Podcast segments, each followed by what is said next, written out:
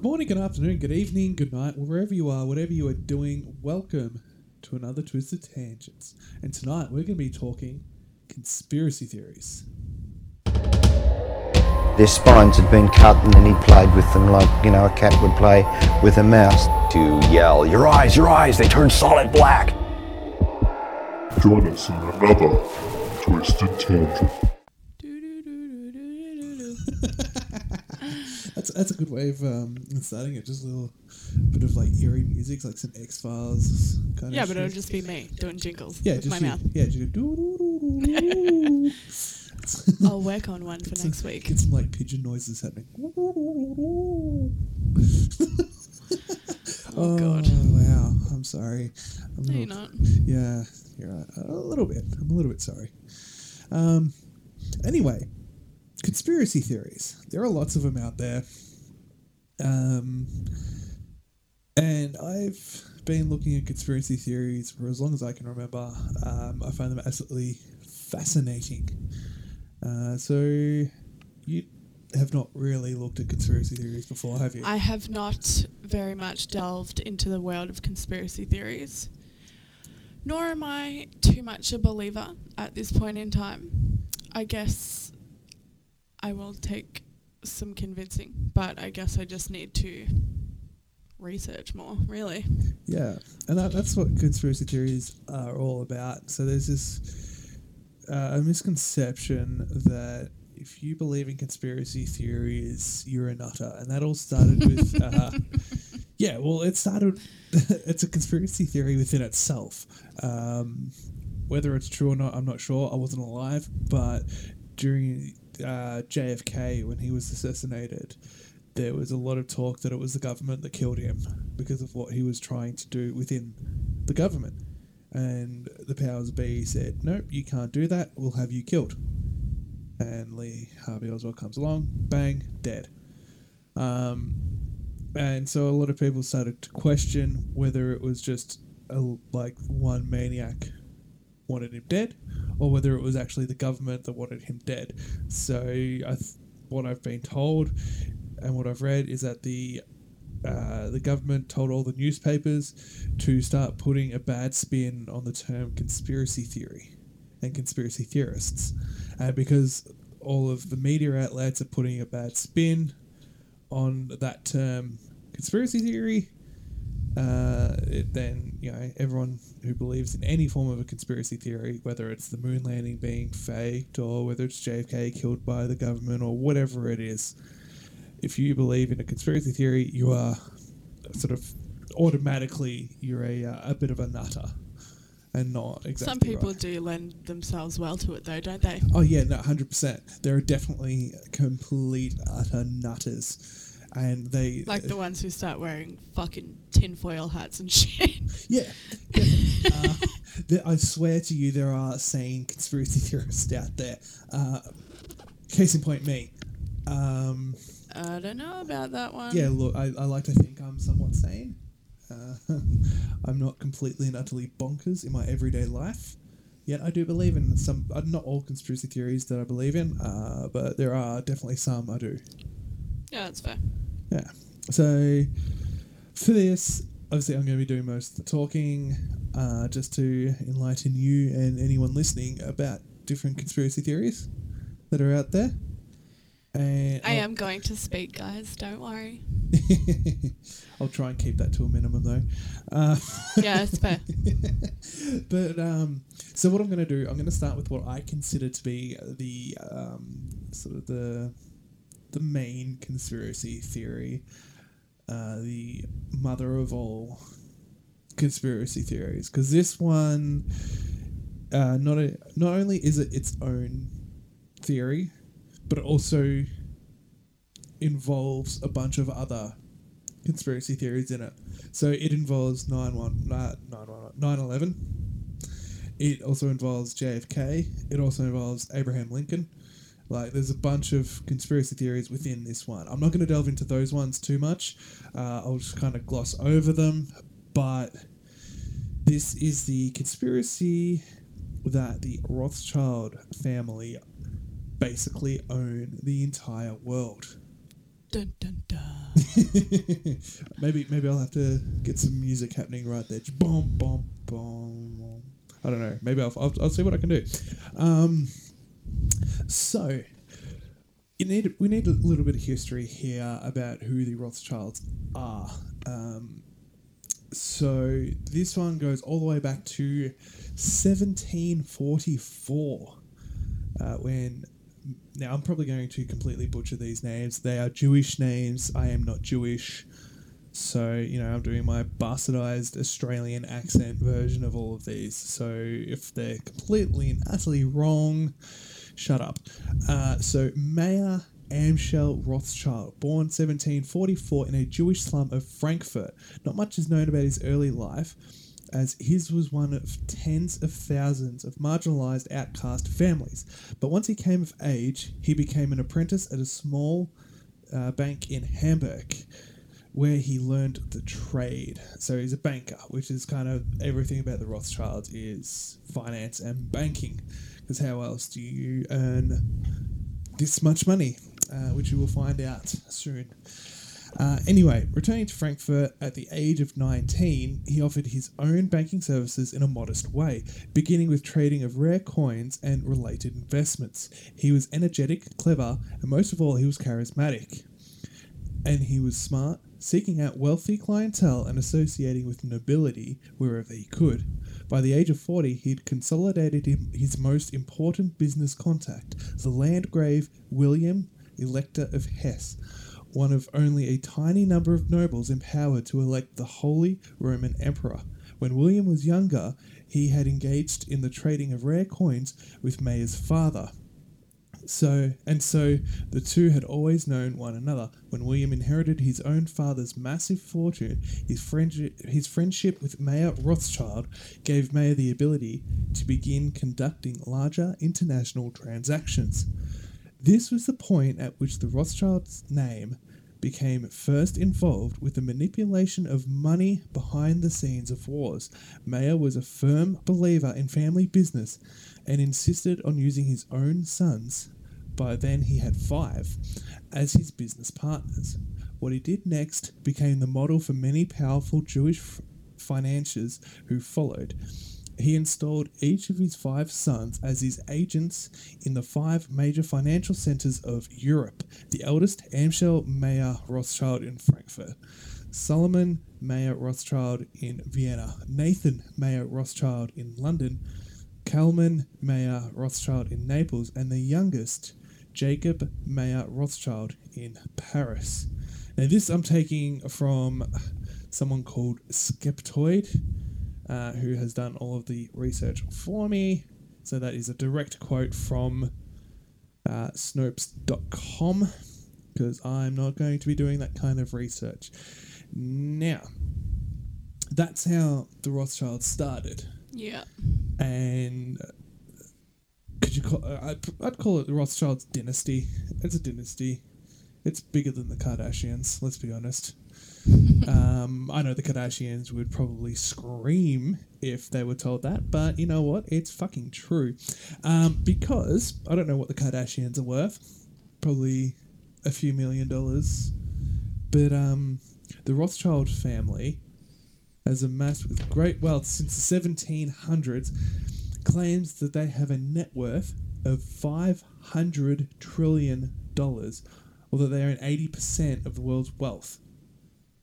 That is ridiculous. Now they say that the, the world's total wealth is around 250 trillion dollars. So like there's a bit of indiscrepancies there. How do the rothschilds own double what the world owns. Um, I believe that five hundred trillion dollars is probably not going to be solely money. I'm gonna. I, I believe that to be assets as well. So they've probably got a hell of a lot of assets um, from the 1700s right through to now, uh, and having such a big family as well. So, so yeah, there you go. That's that's kind of where the Rothschilds started off. Um, and now they um, they own all the central banks in the world are owned by the Rothschilds. So there's as of two the year two thousand, there were seven banks that they didn't own. Uh, so they didn't own Afghanistan, and they didn't own uh, so Afghanistan, Iran, Iraq, Libya. Did I say Sudan already? North Korea. Um, and anyway, so the year 2000, you've got Afghanistan is the first one on their list that they want to get to. Yeah. And they can't just waltz on in with an army and go, this is now our bank, thank you. Um because there's going to obviously naturally be a massive, massive uproar from the entire world. So what do they do? 9/11. That's that's how 9/11 happens. So the Rothschilds need a puppet, and that puppet they decide is going to be America, as America have the uh, not the largest army, but like the most resources at their disposal. Yeah. So, you know, they get um, they, they, they need something massive to happen that is going to turn the entire world against Afghanistan. So they then have 9 11 happen. And because, you know, you got George W. Bush in power at the time.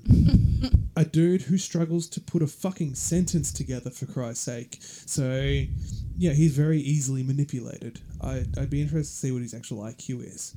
Because I, I don't know, I just don't see it being all that high. He's probably actually got strings tied to his hands or something. Yeah. Oh, look, he, he prob- probably does. Uh, so, Also, in case you're wondering, the Kardashians, are, as a collective, including Bruce, I'm calling him Bruce, is uh, Bruce, Brucey boy. somewhere in the range of about 700 to 800 million. So not they're not even billionaires collectively. Coll- uh, and that's collectively. That's as well. collectively. Wow, how many of them are there? There's there's quite a few, isn't there? Uh, one, two. Boom, boom, boom, boom. I think there's about I don't know six or seven. Yeah. So this is more your area of expertise, more than mine. Yeah, kind of. Yeah. Well, look. To be fair, I don't really know why they're famous in the first place, other than Kim Kardashian had sex and her mother then exploited it. That's about all I know that they're famous for. Well, but their dad was the famous lawyer, obviously. Yeah. But, but no one really hears about him. no, of Not course now. not, because they've all got giant asses in the media. They've all got plastic surgery. yeah. Yeah, which I, I, I can't stand that. But okay, so back to the conspiracy. So Afghanistan needs to be taken over, and Iraq needs to be taken over as well. So 9/11 happens, and the American government go, look, Muslims, terrorists, bad. Yeah. Everyone goes, ah, Yeah. bad, but- bad countries. Okay, I'm not I'm not deterring away from the fact that 9/11 was a horrible horrible thing to happen. I'm not saying that it wasn't. I'm not saying that no one actually died. A couple of buildings were demolished. Um, you know, it was orchestrated by the government. That's what I'm saying. And uh, so the the world is now looking at the Middle East and the Muslim religion saying everything about this is horrible. And it's still going on today Yeah, for sure. like there's a lot of backlash against Muslims, yeah. and I'm I, I, I know not all Muslims are like that. It's only a very small minority that are these extremists, but it, and it, this is where it all kicked off. So, America then launched an attack on Afghanistan in retaliation for 9 uh, 9/11, and slowly, you know, Afghanistan gets taken over. Iraq, same thing happens there. So by the end of 2003. Afghanistan and Iraq are now controlled by the Rothschilds. Now that leaves Sudan and Libya. Okay, so now you've got Sudan and Libya. Um, everyone's still sort of reeling from uh, 9 9 11. And uh, so the UN are now the puppet.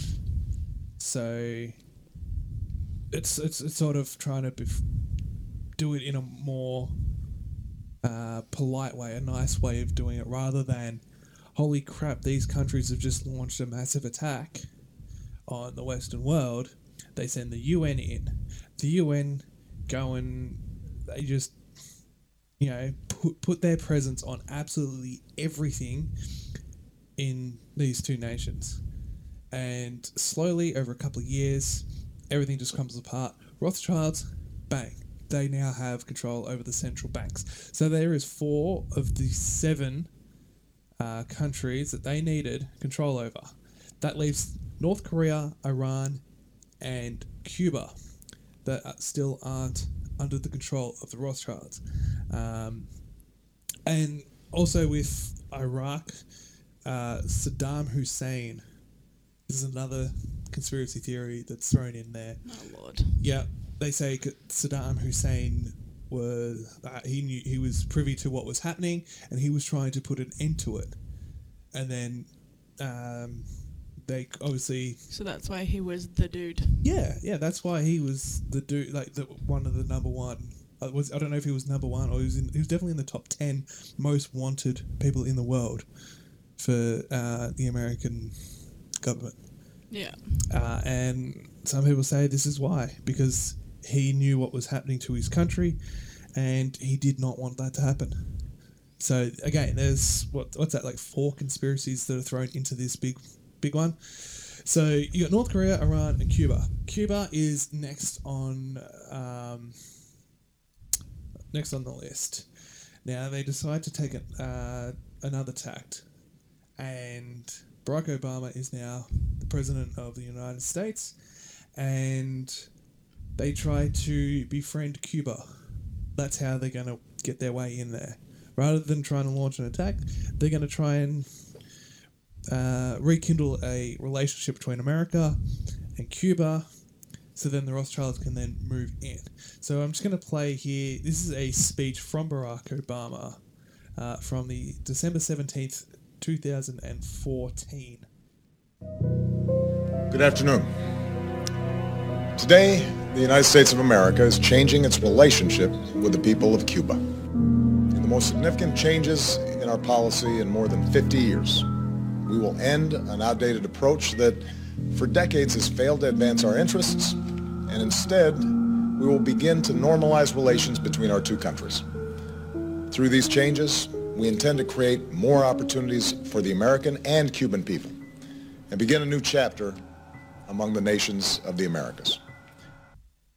All right, so instead of using force, the US are now befriending the countries that the Rothschilds want to take control of. The whole you catch more flies with honey than vinegar thing. Yeah, yeah, that's it. So now we move on to North Korea. yeah, everyone knows what. But this started. Do you remember? I'm not sure what year it happened, where Sony Pictures was hacked and had a bunch of movies released. Yeah. That was Yeah, I uh, think I remember that. yeah, that was a huge, huge thing for America, Yeah. and that was pinned on North Korea. They said North Korea hacked Sony Pictures and released all these movies, costing them God knows how much money. Why would they want to do that though? I don't know, but that's where it all stemmed from. yeah. And it's just escalated from there. Uh, and so currently, this is like obviously this is a very very lengthy process for Yeah. the Rothschild family, but um, Doesn't really matter to them though. They just sit back and let the billions roll in. yeah, well that's it. So they're working on North Korea. Uh, they've got Trump in there at the moment, who is probably yeah he's very money orientated as a human being, incredibly intelligent. He's a prime puppet. He is. He is definitely. He's a he's a very intelligent businessman, and I think that's one thing that they're they're going to look at and love about him. Well, he's definitely a prime puppet for them being so money money orientated and then being so filthy rich. yeah. They can it. just go, here you go. Yeah, definitely. So, i i on the news, it looks like Donald Trump is trying to mend the relationship with Kim Jong Un. Whether he actually is trying to mend that relationship or not, who knows? But uh, I don't know. Maybe it's going to take Kim Jong Un dying and them not to be such a closed off nation And that's what's going to be for the Rothschilds to move in and take over. Uh, and then that leaves Iran left. Uh, so I'm not sure if anything's currently happening with Iran at the moment or whether that's going to be the next big thing. So yeah, there's uh there's the Rothschilds conspiracy. I think Kim Jong Un just needs to be assassinated. Not for the Rothschild to take over, just purely for the fact is so the country stops being a bit of a dick. Yeah, definitely, definitely. Um, he needs to just relax and let his people do what they want. They need to be able to leave the country, go on a holiday Use outside, and come back. Use the internet. yeah, use use the internet. It's such a glorious, wonderful thing. Um, like, I mean, they've got the internet, but I think it's just for him. Basically, Yeah. it's Kim Jong Un's internet. I think it's so heavily censored that it's not even worth. No, it definitely would. And it- and it'd be filled with that much propaganda as well.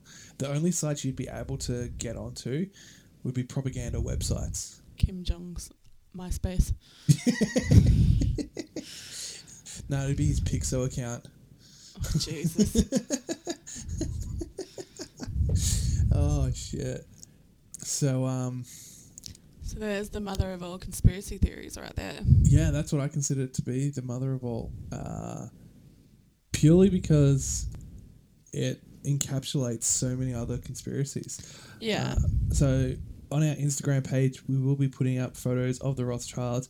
Uh, Jacob Rothschild, uh, who I presume to be named after the first Jacob Rothschild from the uh, 1700s. Jacob Rothschild looks like Monty Burns from The Simpsons. Mm-hmm. Look, like we're looking at a photo of him now. I'll put it up on our Instagram. It's it's fucking Mon- it's it's Do you reckon they based the character? Oh, look, it wouldn't surprise me. The Simpsons have been so fucking spot on with so much stuff. Yeah, it's really weird. Yeah, like they call it, you know, 10, 15 years. Like they call Donald Trump being the president That's and some going Nostradamus down. shit right there. Yeah, 100 their modern day Nostradamus is the Simpsons. Matt Groening is modern day Nostradamus. if you want to know what's going to happen in the future, watch The Simpsons. don't go to a fortune teller. Don't go to a psychic. Watch The Simpsons. And that'll tell you what you need to know. but uh, like, like the- there's a, the clip of Donald Trump on The Simpsons going down the escalator waving, and you got people in the background holding signs and stuff when, Yeah. he, when he's elected president. And then there's actually a clip of Donald Trump after he was elected president going down a uh, an escalator waving with people in the background holding signs. Like it's it's eerily the same. Yeah. It's it's creepy. Whether they actually just set that up, went, oh, it happened on The Simpsons. Let's just let's set that up. Let's do I it. I highly doubt that. I, I highly doubt it as well, but it, it's yeah, it wouldn't surprise me. Um, so, so that I'd believe to be the mother of all conspiracies. Now, I'm going to move on to. I'm not sure if this is. Nah, surely there'd be there'd be a number of Australian conspiracies. This is probably the main Australian conspiracy, and it revolves around the massacre in Port Arthur that led to our gun laws that we have today. So back in 1996, the government wanted to tighten gun laws and take away fully automatic and semi-automatic weapons. But I believe it was the Premier of New South Wales, I think, said it would take a massacre to be able to bring these laws in. Uh, I can't remember if it was a few weeks, a few months, whatever it was. It was. It was I remember it wasn't a long time uh, since that comment was made and the massacre happened. Yeah. So already straight away it's sus as shit. that is just a short time gap between oh, there'd have to be a massacre for us to change our gun laws. Boom, massacre happens. Now the government can go, all right, cool, hand in all of your fully and semi-automatic weapons. Um, it now takes 28 days for all the background checks to be done for you to actually get a weapon. You don't get one on the spot. Um, and they did a buyback scheme where you hand in your guns, the government gives you money for it. And some 700,000 weapons were turned in. Yeah, for- everyone for loves money. Yeah. Uh, obviously, there was a lot of backlash from gun nuts. I'm, I'm calling gun nuts. I hate guns. Um, gun nuts were, you know, oh, you can't take away our guns. It's a right, and yada yada yada. But now, no one cares. Like there are still Yeah, people. because people aren't dying every day. yeah, like they are, but not like to such an extent that they are in America. Yeah, you don't like. If there is a shooting on TV where you know two people die, we're like, holy crap, you're kidding. Yeah. Whereas, When we hear so, just anyone, if just one person's been shot on the news, we're like, fuck, man. yeah, People are getting shot. yeah. Whereas over in America, where their gun laws are non-existent, You hear Um, gunshots in the street and you roll over and go back to sleep. Yeah, yeah. If you hear a gunshot, you're gonna open your window, and go, "Shut the fuck up!" and try to sleep, and you go back to bed. Like it's just, it's nothing Yeah. over there. You're like, "Oh, someone got killed. Someone shot again." Okay, cool. But over Not here, saying it's not a tragedy, guys. no, no, definitely not. Just saying. putting the facts out there. Just saying, change your gun laws, dipshits. Uh, how Yeah, it's many pretty shit, massacres- man. Yeah, how many massacres is it gonna take before America go? You know what? Maybe guns are bad.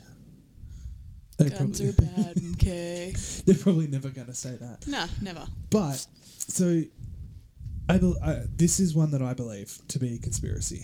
I've seen enough stuff. I've actually never heard of this conspiracy theory before, which is weird because there, as you said, there probably aren't that many Australian No. conspiracies, and like it's such a big one. Like I definitely remember the case, but I didn't know there was a conspiracy about it. Yeah, no, it was covered up pretty well. Mm. I'll be honest, but uh, yeah, no, there's a lot that um, that I've noticed. This is weird. And it starts off with Martin Bryant, who is the gunman. I use that term extremely loosely. Air quotes. Yep. Uh, he had a, he has an IQ of 66, so he's got the IQ of a 10 year old child. Now, how does a a man with an IQ of a 10 year old child orchestrate the death of 35 people in a day? Like, Yeah. it's already it's already super shaky. I mean, that would, as an adult, would probably make him like like legally mentally disabled, Yeah, yeah, having an IQ of that degree. Yeah, look, it probably would. Uh, and this day and age, if you if your IQ is that low, you probably get off most stuff.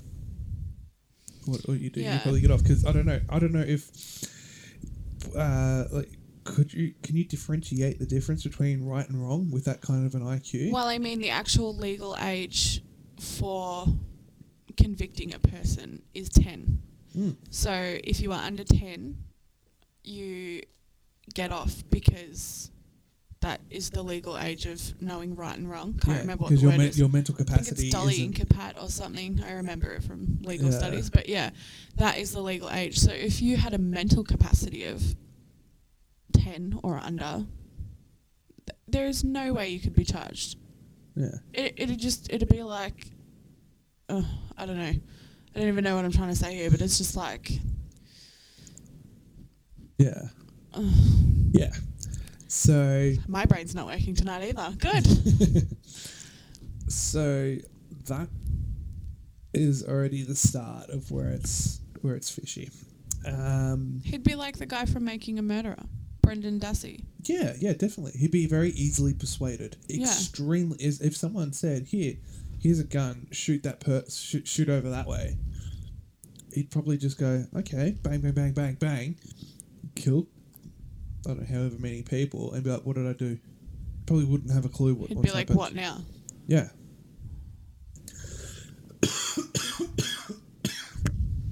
I mean, I know our kids are very easily persuaded. Oh, definitely. Yeah. So you've got to think this man has the mind of a child. Yeah, he does. He's, you know, he's a child. Um, but it gets weirder. Of course it does. Why would it stop there? So, this happened on on a Sunday. Now, two hours before it happened, ten of the senior managers of Port Arthur were taken to safety miles and miles away up the east coast of Tasmania for a two day seminar. there was no visitors, like no no speakers at this seminar, no agenda. It was like, you know, all these important people of the town. Off you go. Like, yeah, it just Yeah. seems a little bit weird. Could be sheer coincidence as well. Um, but this one, yeah, it, they say that it was possibly Bryant that organised this. With an IQ of 66, I find it very hard to believe. There was a phone call to the police about a heroin drug stash up at coal mine at Saltwater River, which is, I don't know, a 35 minute drive from Broad Arrow Cafe where Yeah. the, the uh, massacre happened. Um, so they're, they're called out that, that way uh, just before the shooting happened. So they're, you know, they're gone. The only two police officers are gone. Yeah. Uh, turns out it was a wild goose chase. Uh, the heroin turned out just to be soap powder. So it's obviously taken someone with a decent mental capacity to call in something that decent to get the only two coppers in town away. Could Martin Bryant do that? I personally, no, I don't think he could. Well, Excuse me. even just to, like even you would have to know. You would have to know what heroin looks like and what you could gauge it against and what you could use as a decoy and blah blah blah. Like even me with I'm going to say probably an average mental capacity. I don't know what heroin looks like off the top of my head. No. I wouldn't know what to compare it to. So I could not imagine that Martin Bryant would be orchestrating this No. massive decoy. No. And uh, again, that's another thing that could be just sheer coincidence. Mate, there's no coincidence in conspiracy theories. Let's be honest here. Um, this is the one that kind of almost uh, pretty much sold it for me. Before the massacre, they built, there was a specially built 22 person mortuary truck. It was built in Tasmania. If you don't know Australia, pause this, have a look at map, uh, a map of Australia. Tasmania is a little tiny, little bit of land down the bottom. Tasmania is our merkin. Yeah. like if you're going to build this giant mortuary truck for t- uh, with a capacity of 22 bodies, you would be building it on the mainland. You would. I'd say you'd be either building it in Melbourne or in Sydney, Yeah. like the two biggest places. Yeah, definitely. You would not be building it in Tassie, but it was built in Tassie, uh, and a lot of people like, why would you need a mortuary truck to fit 22 people in it? Yeah, That's like what are you ridiculous." preparing for? Yeah. Oh, look, here's a massacre with 35 dead. Oh, how convenient. We've got a 22 person truck here that we can put them into. And everyone's like, oh, actually, you know what? That's a, f- that's a fucking good idea. Yeah. So that was just brilliant. And everyone loved it because of that. But after the, the massacre, they tried to sell this truck. They advertised it. Advertised it. No one wanted it. So they Because what the it. fuck would you use it for? Yeah. Other than a mortuary truck, that's all it can be used for. They couldn't sell it, so they repurposed it. Party bus. Well, Everyone just has to lay down in the back. they ended up repurposing it. So they didn't keep it around. They built it. The massacre happened. Then it was repurposed into something else. I'm not sure what it was re- repurposed into, but straight after the massacre, it was repurposed. It's built just before, destroyed just after. yeah, right. Why? Why would you? It, that, that to me is just fucked. Like it, they're not even trying to be subtle at this point. Yeah. Uh, so and then they were getting witness statements identifying who the gunman was. No one actually identified Martin Bryant as the gunman. So if you look, we'll have it on our Instagram, a picture of Martin Bryant. He is very smooth faced. Like there's no like. Yeah, he's yeah, got beautiful, beautiful, clear skin, yeah, like long blonde hair. Kind of looks a bit surfy. yeah. Well, it's ninety six, so you know it's kind of the Everyone was a surfer yeah yeah or had the, the surfer whole- look. Yeah. Uh, so there was a young woman who ate her lunch near the gunman. I'm not going to call him Bryant because it wasn't him. Uh, she ate lunch near the gunman just before 1.30 and she said that he had a freckled face, uh, which is not Bryant at all. No freckles on his face. Graham Collier, who is a is an ex-soldier, uh, he was shot in the neck during all of this and uh, he said that the gunman had a pock-marked or acneed face, which again does yeah, not that's not not him at all. it's definitely not Bryant. And he said that uh, Bryant did not shoot him in the neck. What more proof do you need than the, one of the victims saying, "No, it wasn't him"? What more proof do you want? yeah. Um, so this is all happening. They're getting their witness statements. They haven't gotten all of the witnesses to identify who the gunman was yet. Uh, so on the 30th of April, whilst everything's still happening, uh, the Hobart Mercury, which is their local newspaper, printed a f- an old photo of Martin Bryant on their front page, which is illegal because you know no, the police haven't done all of their investigations. They haven't questioned all the witnesses or anything, Yeah. and so this has gone out into the paper. Paper's gone out to the public. Obviously, the witnesses have seen it. and Gone, oh my god, look at him! And then when the police come around and get the descriptions from the witnesses, they begin describing the photo. They don't. They don't describe who the gunman was. They describe Bryant in the photo. They described the clothes that he was wearing in the photo, how he looked in the photo, which is not obviously what he was wearing on Yeah. the day this this all happened. So that is illegal. Nothing happened. They should have been shut down. They should have had some kind of legal action taken against them. Yeah, definitely. Nothing. They just yeah, that's fine, cool, whatever. Not to worry about it. Whoops. Yeah. Um. Now this is fucked up. There's a uh, a nurse. She's a nurse, a tour guide, and an ambulance officer named Mrs. Wendy Scurr. She called the police at 1.32 to report the shooting. And her and other medics then cared for the injured and the dead without any police protection for says here six and a half hours. I've also read that police didn't turn up until 4.30 to the cafe. Yeah. So there's a bit of, you know, a couple of different times. But still a long, a long, time, time.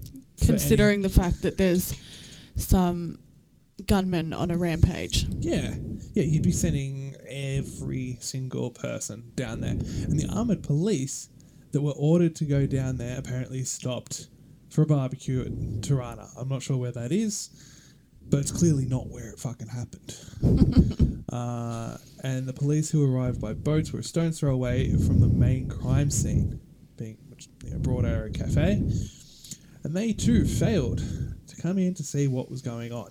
Yeah, right. So why why why did the police not respond instantly? Why did they take their sweet ass time to get there? Why? Because it was the police doing the shooting. They were specially trained police officers shooting, uh, which I will go into shortly. But Bryant, Martin Bryant left Broad Arrow Cafe uh, grabbed a car, filled up with petrol.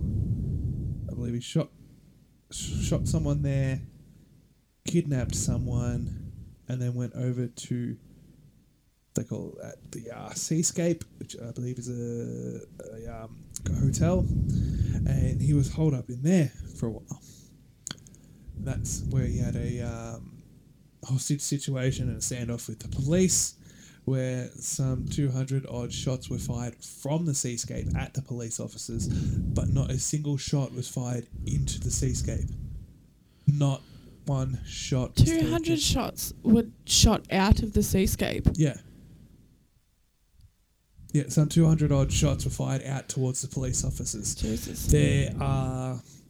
There was a conversation between a police officer and Martin Bryant that was recorded.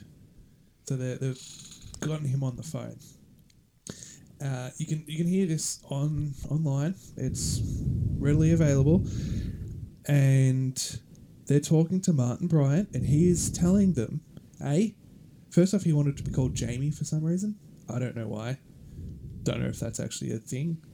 It's worth mentioning, but it was. It, it happened.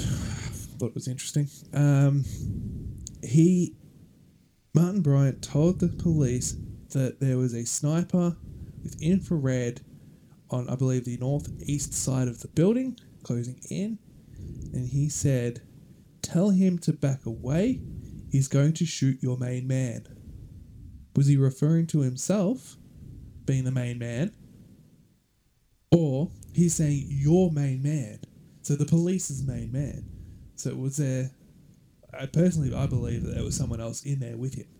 With with him and the hostages. He was as much a hostage as everyone else. Uh, because when he is on the phone, as as he's talking, he's midway through talking on the phone, you can hear gunshots going off in a different room. There's no way he can be doing that. Yeah, well, if it's supposed to be him that's doing all the shooting. Oh, he was yeah. They they portrayed him to be the lone gunman. It was him and only him, no one else.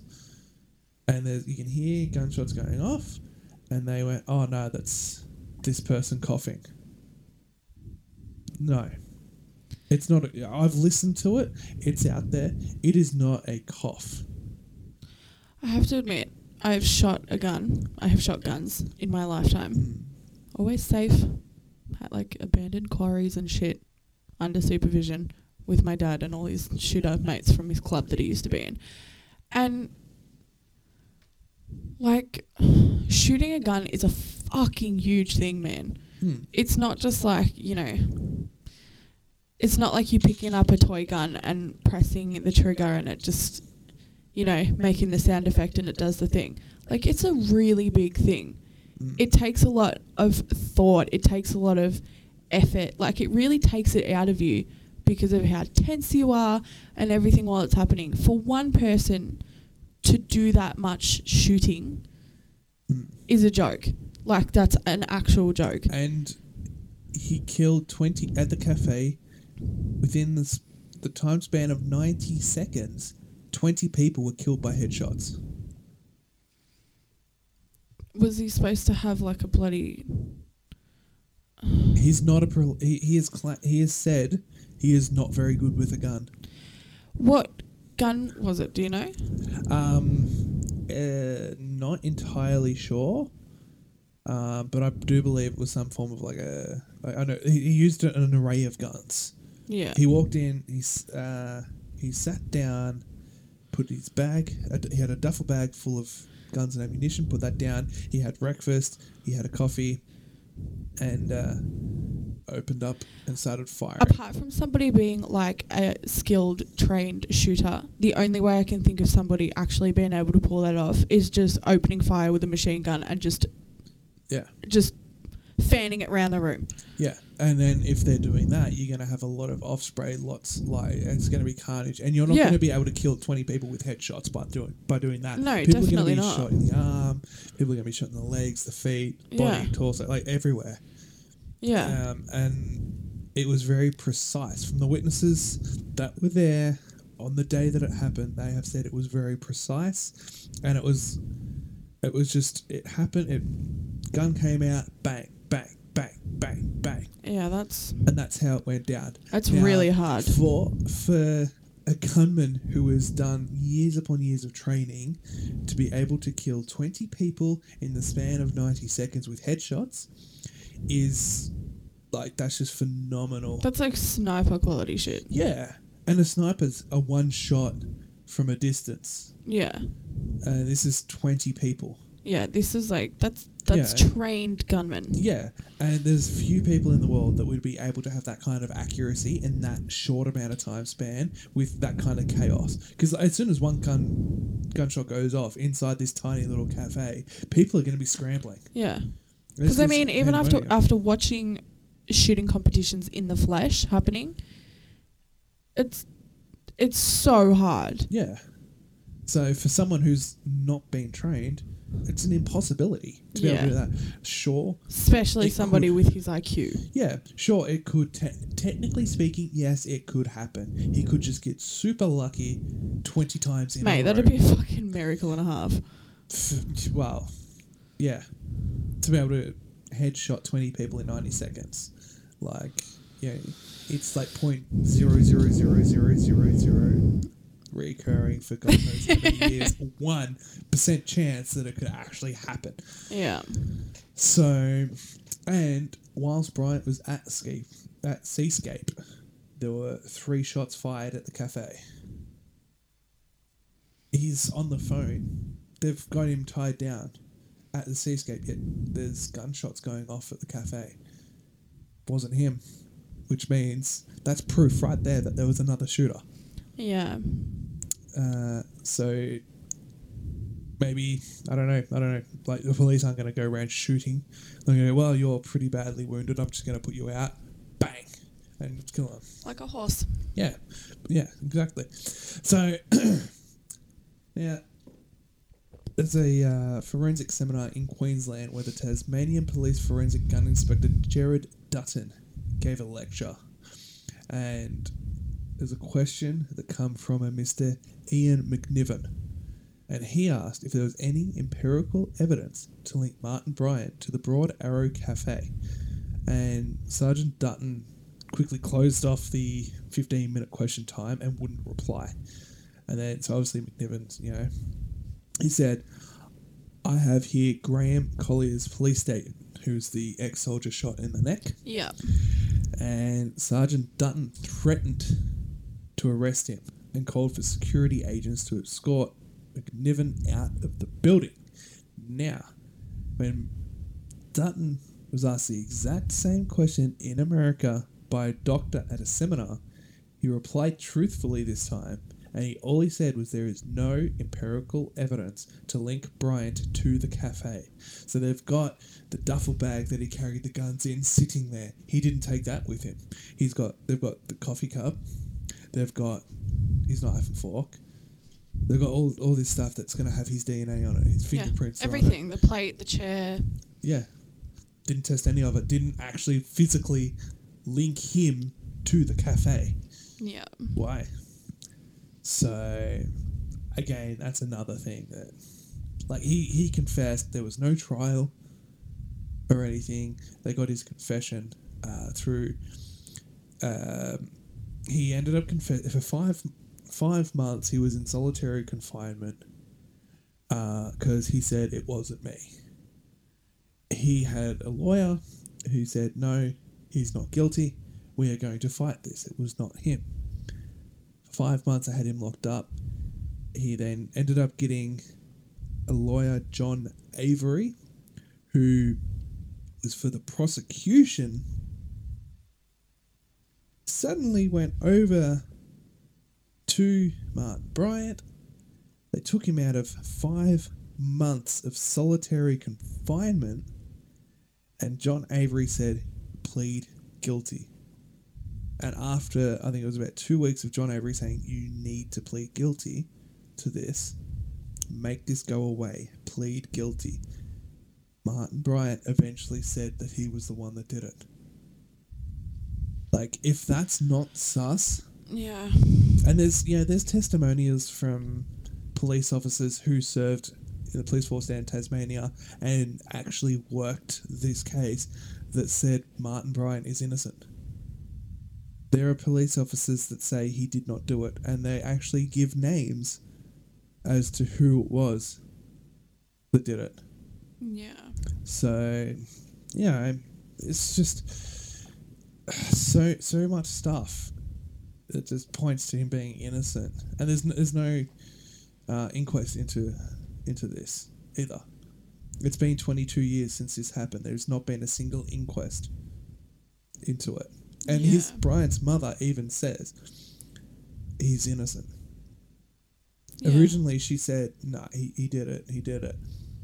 It was him," because that's what he was telling her. And then he said, after a while, he goes, "I didn't do it." And she's obviously believing her son. Yeah, of course. And you know, a lot of people are ripping on her, saying, "Why are you changing? Why why are you doing this?" And she's like, "Because he's innocent. He didn't do it." So, according to the official story, Bryant first killed David and Sally Martin at Seascape Cottage in the morning, and then he went on to Port Arthur, where the, this all happened. Yet were two policemen reported seeing a naked woman with black hair screaming and running from one building to another at Seascape well into the afternoon. So who was it? If Sally Martin's dead, why is there a naked black-haired woman running in the buildings? Like, who the hell is that? They don't know. No one knows who she is. Yeah, and it's just something that's just weird. Uh, but there is actually proof of the other government. Ah, he is um, Gunmen. the other gunmen. There were. There's, I think they they said there was about five gunmen all up. Not Martin Bryant. Six, if you want to include him. I don't believe he has anything to do with this at all. So, back on to the uh, seminars case here. Uh, there were another two seminars. Uh, How many seminars is Hobart going to have? Oh, look, uh, for the small state that it is, a lot. Uh, apparently, nine, this, you know, this time in '96 was a very popular time for seminars. um, so there were two more seminars. Uh, on the Sunday morning that this happened, there were 25 specialist doctors from the Royal Australian College of Surgeons from all over Australia. They had attended a training course in Hobart. Their last lecture was on terrorist attacks and gunshot wounds. Oh, How convenient. coinky. Yeah, it's so convenient. So obviously they stayed on to take care of the wounded victims. Um, yeah, a terrorist attack and gunshot wounds on the last day. Boom. Here, let's put all of your training into practice right now. So that was that's super suspicious. And That's the government trying to save their own ass. oh yeah, definitely. Just going, well, maybe if we have these people here, they can save them and they won't die, but we can still get the gun laws Yeah. changed. Well, they had to have a bunch of people die because if people survive, then they're going to be going, "What? No, it wasn't him. He didn't shoot me." Yeah. Like Collier did. Not that he was believed, apparently. But there are also seven, more than seven hundred reporters from seventeen nations that came to another seminar in Hobart. They were asked to arrive during the weekend because the seminar was on uh, Monday morning. So they've got 700 reporters there just as all this happens. They're doing all of their reports to spread the uh, anti gun and disarmament propaganda to the entire world. Yeah. So, like, I'm not. Oh, I shouldn't say propaganda because it was a good thing that uh, the gun laws came into effect. Of course. Definitely a good thing. But um, yeah, they've got 700 reporters there going, "Oh my god, mass shooting in Tasmania, Australia. They're now banning guns." And this thing just instantly goes fucking worldwide. Uh, so you know, Yeah. yeah, it's just uh, the uh, This is really interesting. Yeah, and the uh, the deputy prime minister Tim Fischer, in May of '96, said, "If this is a quote, if we don't get it right this time, gun laws, next time there is a massacre, and there will be, then they'll take all our guns off of us." Come on. Who, who's, who's he talking about with they? with you know, removal of our guns. So, you know, did he let it slip? Did he accidentally? Because it's happened before where the government have accidentally got like said something like that and got oh I was not supposed to say that till next week. Like Tom Holland giving out movie spoilers left, right, and centre. Yeah, yeah, like come on. uh, he's a little bit more innocent. Uh, yeah, so like, did he let it slip? Gun that was gonna happen. Um, I don't know, but uh, it's it's just remarkable that There are far too many coincidences. yeah, and also far too many. And another another thing to completely and utterly separate Martin Bryant from from all of this, he's left-handed. The gunman shot from the hip, right-handed. I don't think uh, uh, you're you're left-handed. If you were to pick up a gun, I would you- shot left-handed. Yeah, you wouldn't pick it up and shoot from your hip right-handed. would No, because my dominant arm and my strong arm is my left arm, so I'd always pick it up from the left because guns are fucking heavy, Yeah, and I'd always support with the right. That's always Yeah. the way I shot. yeah, So it's ridiculous. Exactly. Yeah, but apparently that doesn't doesn't matter. Um, and also with firing a weapon that many times, there's going to be hearing damage as well because you know you're you're right at the gun and you're shooting bang bang bang bang bang. Yeah. It's going to you know affect your hearing. Martin Bryant had no no hearing loss whatsoever. Nothing wrong with his hearing. Yeah. I mean, we this. always used headphones, like yeah, yeah, earmuffs. earmuffs, but it was so loud, even with the earmuffs on. Yeah.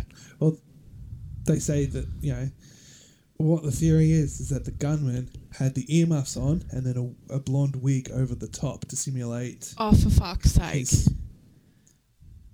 Hence, yeah, you know, How stupid would that look? yeah. That's that's what the witnesses have said. That he had the earmuffs on. yeah. fair enough. So, yeah, it's just there's just so many different things that point to Martin Bryant had absolutely nothing to do with this whatsoever. Like he wasn't he wasn't there when the first gunshot off gunshot went off. I think he was about thirty minutes away from the cafe. Like there's just there's just so many different things. And his confession, there's there's like, you know, 30 20 to 30 second clips online. Yeah, his confession is so dodgy. Yeah, like I, it was videotaped. Why and and they've they've let out bits and pieces of his confession tape. So why wouldn't they just go, oh, here's the entire thing from start to finish. There you go. It's in the public domain now. Yeah, 'cause because they're covering shit up. Yeah. Uh, and that's what the media do. The media will distort things to fit their agenda. Yeah, of course. So I mean, you, there's so many people that have been on. Like, there's a guy that wants to do a movie. I'm not sure. Um, I'm very sure just a, just a regular movie with reenactments and stuff. I don't believe it to be a documentary, but he was on the project in Australia, which first and foremost, the project is the biggest piece of fucking shit reporting that has ever existed. Um, he was on there trying to obviously promote what he's doing, as most people would do. You do your media circuits when you've got a movie coming out. I'm not sure if he's actually filmed it or not yet, but Probably not. yeah. Now, this is as sarcastic as I can get. The magnificent Waleed Aly, who I genuinely think is a complete and utter tosser uh, and should not have a career in reporting at all, uh, shouldn't even be on TV. That's beside the point right now. Yeah. Um, he just basically, when this guy was trying to put his point across that, you know, not everything is as, as it seems, he didn't have a trial, Waleed just yelled and screamed over the top of him to shut him up.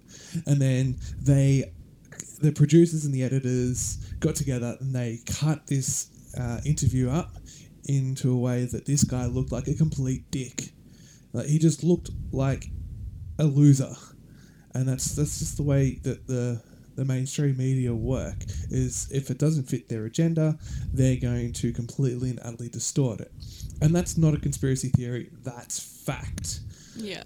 So Isaac Butterfield, the Buttsman, a great Aussie comedian, was taking the piss out of New Zealand. New Zealand, a New Zealand comedian taking the piss out of him.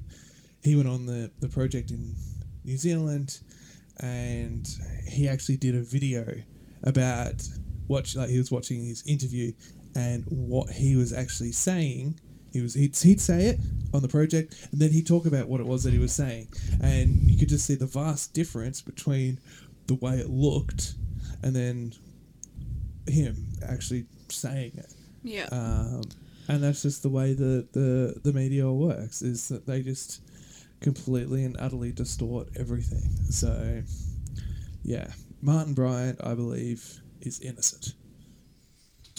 yeah. I mean, I remember seeing his confession on a current affair, just a Like two years ago crap now. hole news program that just report absolute twaddle. but um, yeah, it just it it seemed so rehearsed and fucked up, and like he had no idea what he was talking about, and it it it did seem like they were questioning a child, Yeah, like. they were. They, legit. essentially, they were questioning a child. And you just look at the poor guy and you're like, yeah, you did not do this. But And, you uh, are going away for the rest of your life. Well, he's doing, I believe, 35 life sentence, consecutive life sentences without the possibility of parole. He- He's doing. He's in Life reasonable prison. sentence in Australia is like 25 years, isn't it? Yeah, I think I believe so. Yeah. He's he's never getting out. Basically. Oh, I know that, but I'm just trying to Yeah. think of how much that actually is. That is Oh. so fucking long. Yeah.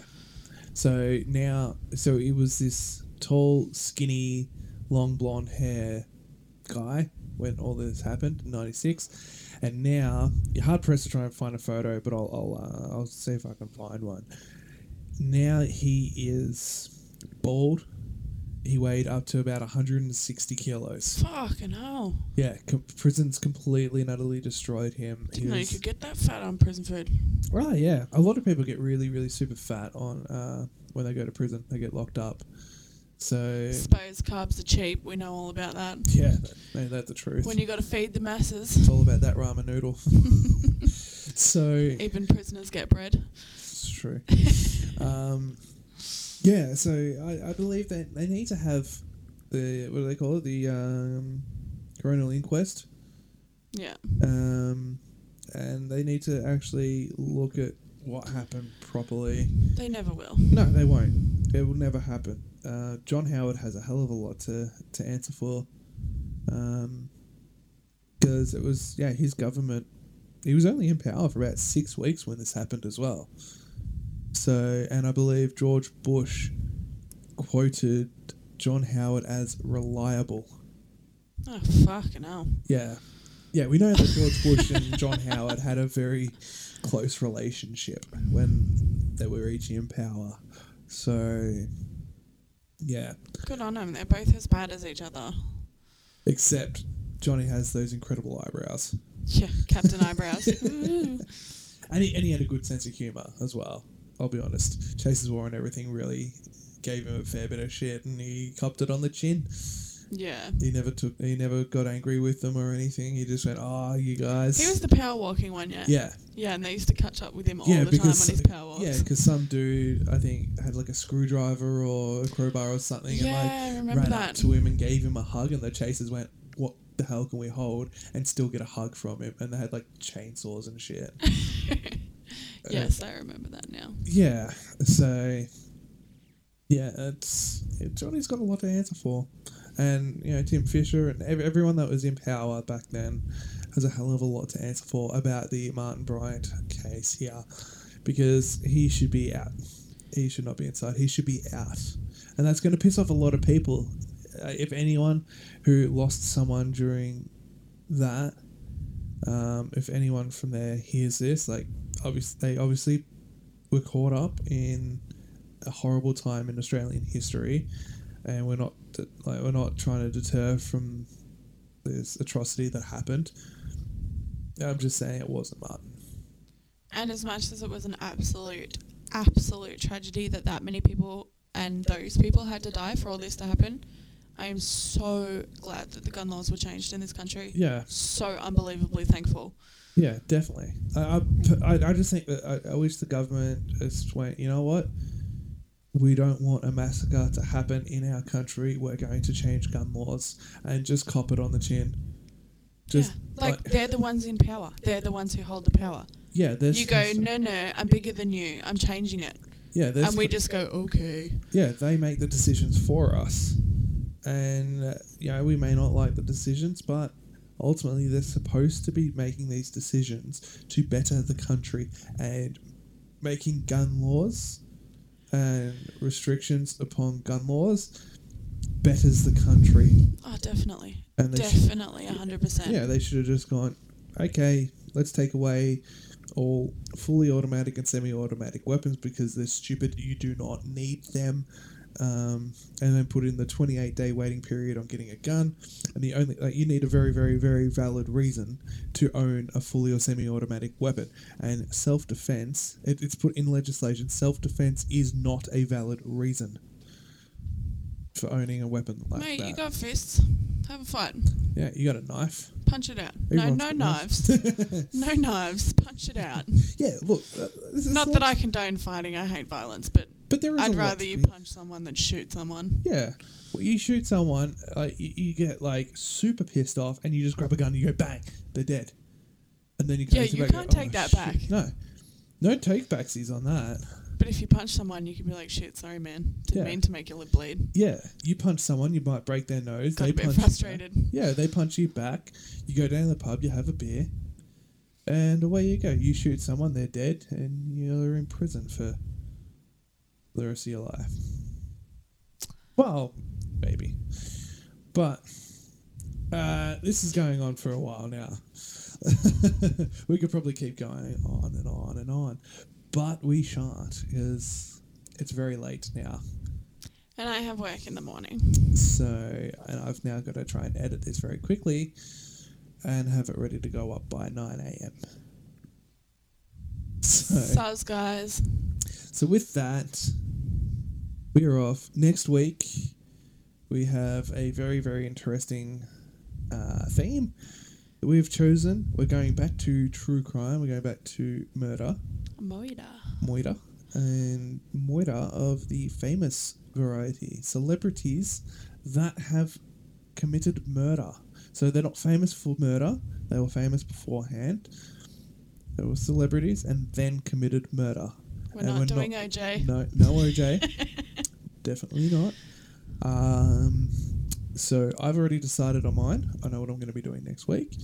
Uh, and all I'm going to say about this particular case is that it completely shook my friend group because we were at school and we were massive wrestling fans. So, So on it. that note, guys, share, like, follow everything, tweet, yeah, Twitter, whatever. Twitter at Podcast Tangents, Facebook, Instagram, YouTube at Twisted Tangents Podcast. Obviously, Audio Boom at Twisted Tangents Podcast. That's the main place that you can listen to us. That helps us out the most. And uh, until next week, my name's Tom. And I'm Bonnie. Have yourself a good night.